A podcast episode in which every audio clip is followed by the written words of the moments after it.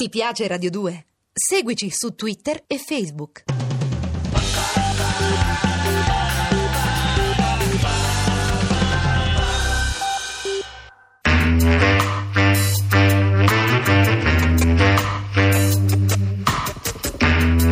Alle 8 della sera.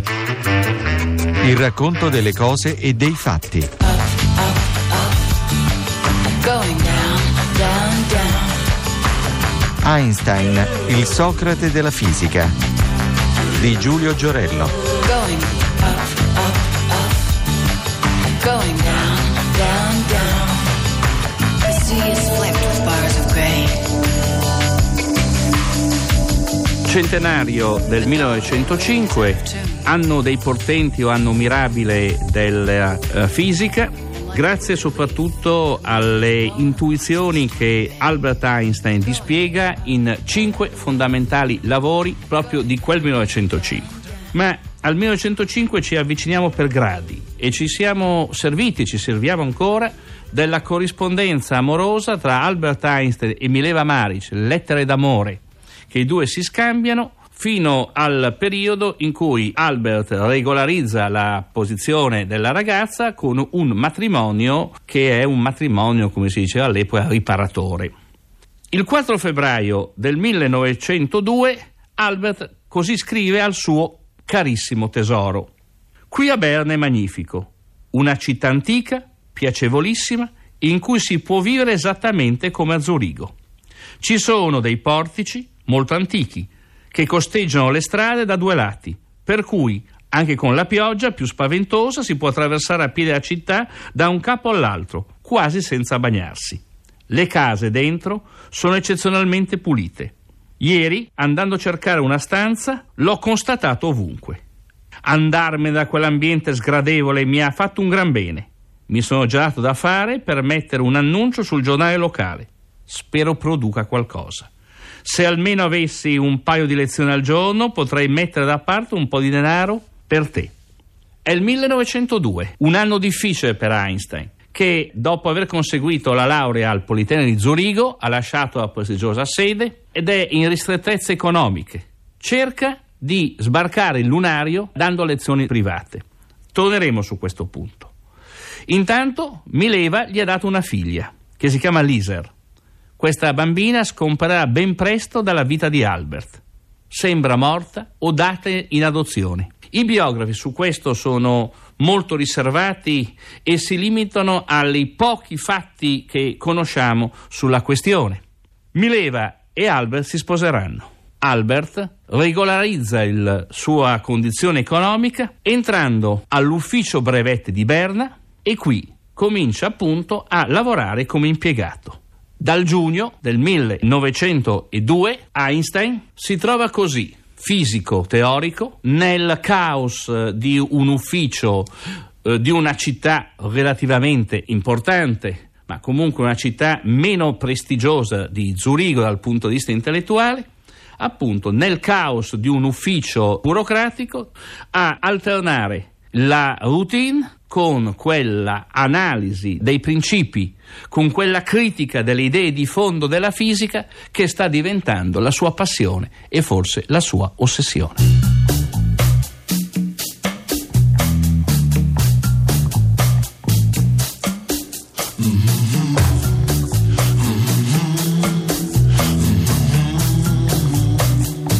Nativo di Ulm, in Germania, Einstein è diventato uno svizzero. Cosa vuol fare esattamente Albert in questa città, Berna, così tranquilla, così pulita, così ben protetta dalle piogge anche più torrenziali grazie ai suoi eleganti portici?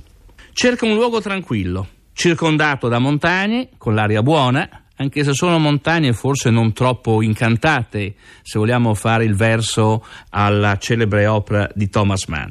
In realtà, quando studiava ancora al Politecnico di Zurigo, Albert Einstein era riuscito a convincere il padre a scrivere all'autorità del Land tedesco del Württemberg per revocare la sua cittadinanza. Bisogna ricordare che all'epoca la Germania, o meglio sarebbe dire la Confederazione tedesca, non dà una cittadinanza generale Ogni tedesco è cittadino del land a cui appartiene e non necessariamente dell'intero paese. Il padre di Albert è inizialmente restio a fare questa richiesta, poi la inoltra, la richiesta viene accettata. All'inizio del 1896 Albert riceve i documenti che confermano il provvedimento. È destinato dal 1896 a rimanere apolide fino al 1901. Apolide vuol dire un senza patria e diventa cittadino svizzero a tutti gli effetti, appunto, soltanto nel 1901. Sembra una storia tranquillamente burocratica, anzi una storia di ordinaria burocrazia, come si dice. In realtà in queste mosse che Einstein inizialmente giustifica semplicemente perché ritiene che la cittadinanza svizzera alla fine gli consentirà una miglior sistemazione nel nuovo ambiente di studio e di lavoro, ecco, in questa storia di ordinaria burocrazia c'è qualche cosa di più profondo. Einstein innanzitutto ama la Svizzera, o meglio ama della Svizzera il carattere composito, più lingue, più religioni, differenti forme di vita. Un cantone può essere molto diverso da quello vicino persino negli ordinamenti giuridici. Una struttura meno uniforme, più variegata, forse meno autoritaria di quella del paese natio. E poi c'è una sostanziale indifferenza di Einstein per tutte le carte burocratiche, per le carte d'identità, i passaporti, i visti, insomma. C'è la tradizionale indifferenza di qualcuno che si sente già all'epoca un viaggiatore, un vagabondo dello spirito, un tipo insofferente delle forme burocratiche. Einstein avrebbe potuto far suo, io penso, il detto di un grande filosofo dell'antichità, un filosofo che si chiama Democrito, che è passato alla storia per essere stato il grande creatore dell'atomismo filosofico nel V secolo a.C. e che nello stesso tempo Democrito era anche noto come il filosofo dell'irrisione, il filosofo un po' beffardo. E Democrito diceva: patria dell'uomo retto, patria dell'uomo giusto è il mondo intero. Einstein saprà fare del mondo la propria patria, proprio attraverso le scelte prima di un esule volontario e poi di un esule invece involontario, costretto alla fuga dalla sua patria per delle ragioni di brutalità politica.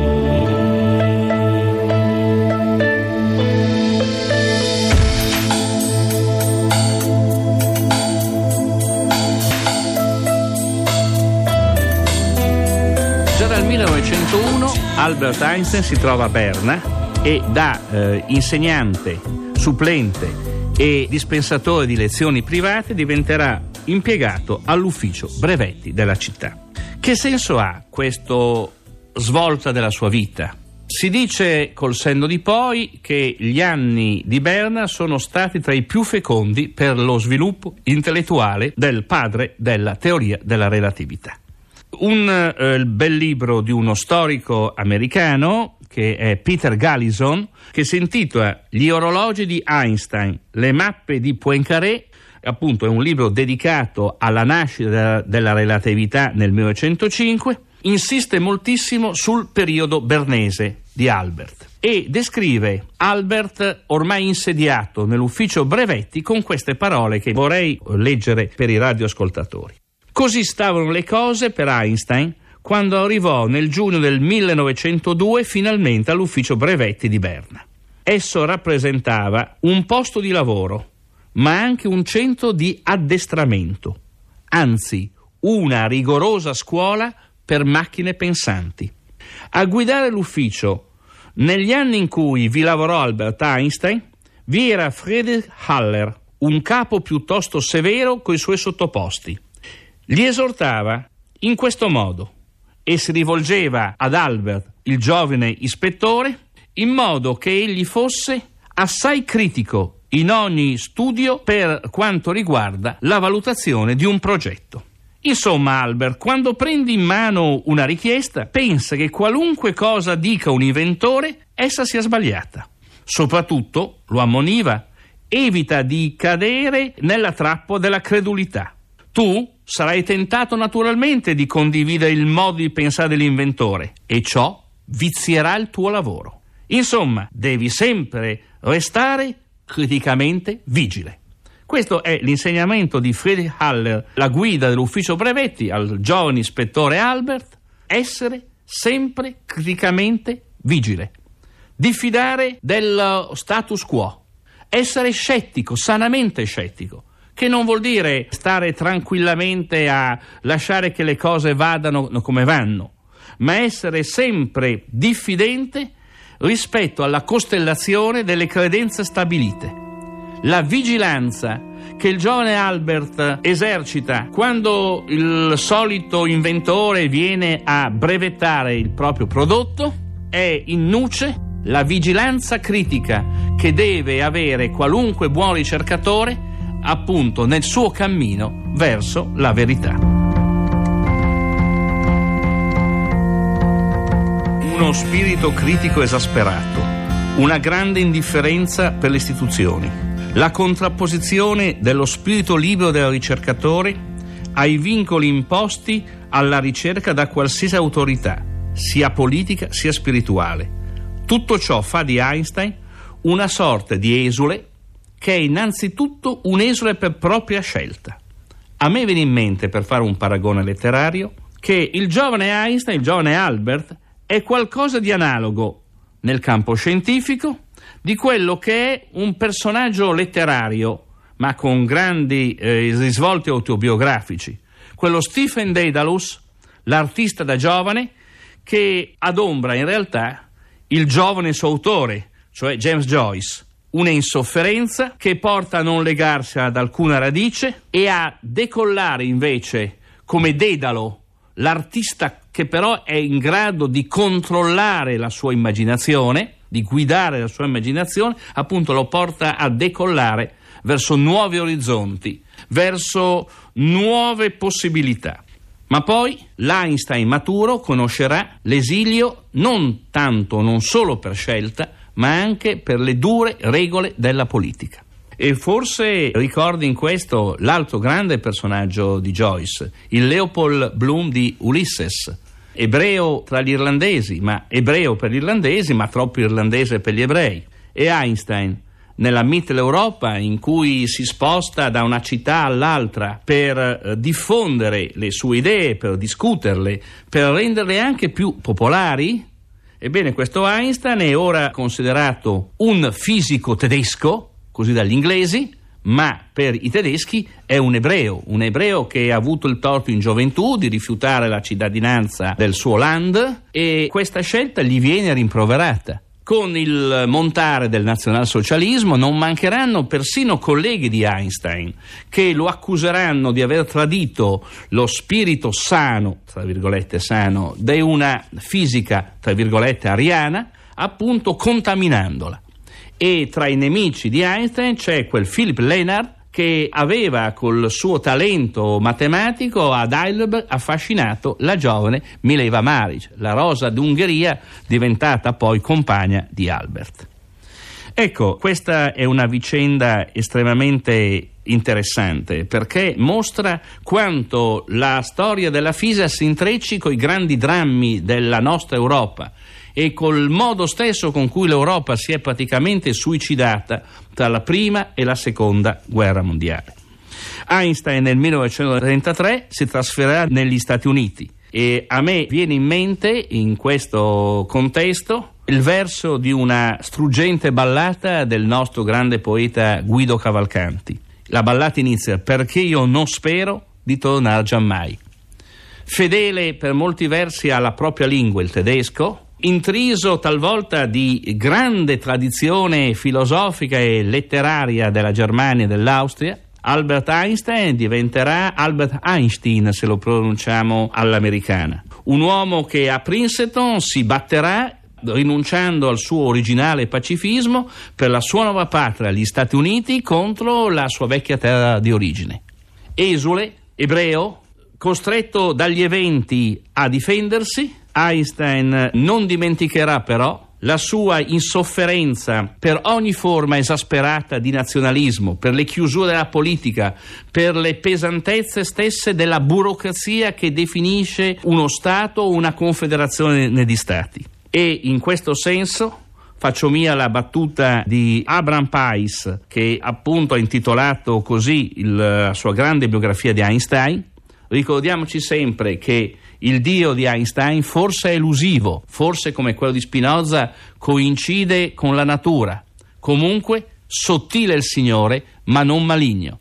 C'è quindi una speranza anche per la stessa umanità, nonostante i disastri della storia, ma questa speranza sta nell'arte della comprensione, sta nel modo con cui noi ci formiamo studiando il grande mistero della natura e scoprendo che forse non c'è nessun mistero.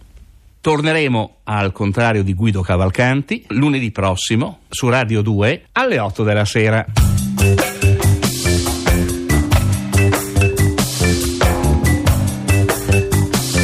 Alle 8 della sera. Einstein, il Socrate della fisica, di Giulio Giorello. Regia di Carlotta Zanini. A cura di Giancarlo Simoncelli. Ti piace Radio 2? Seguici su Twitter e Facebook.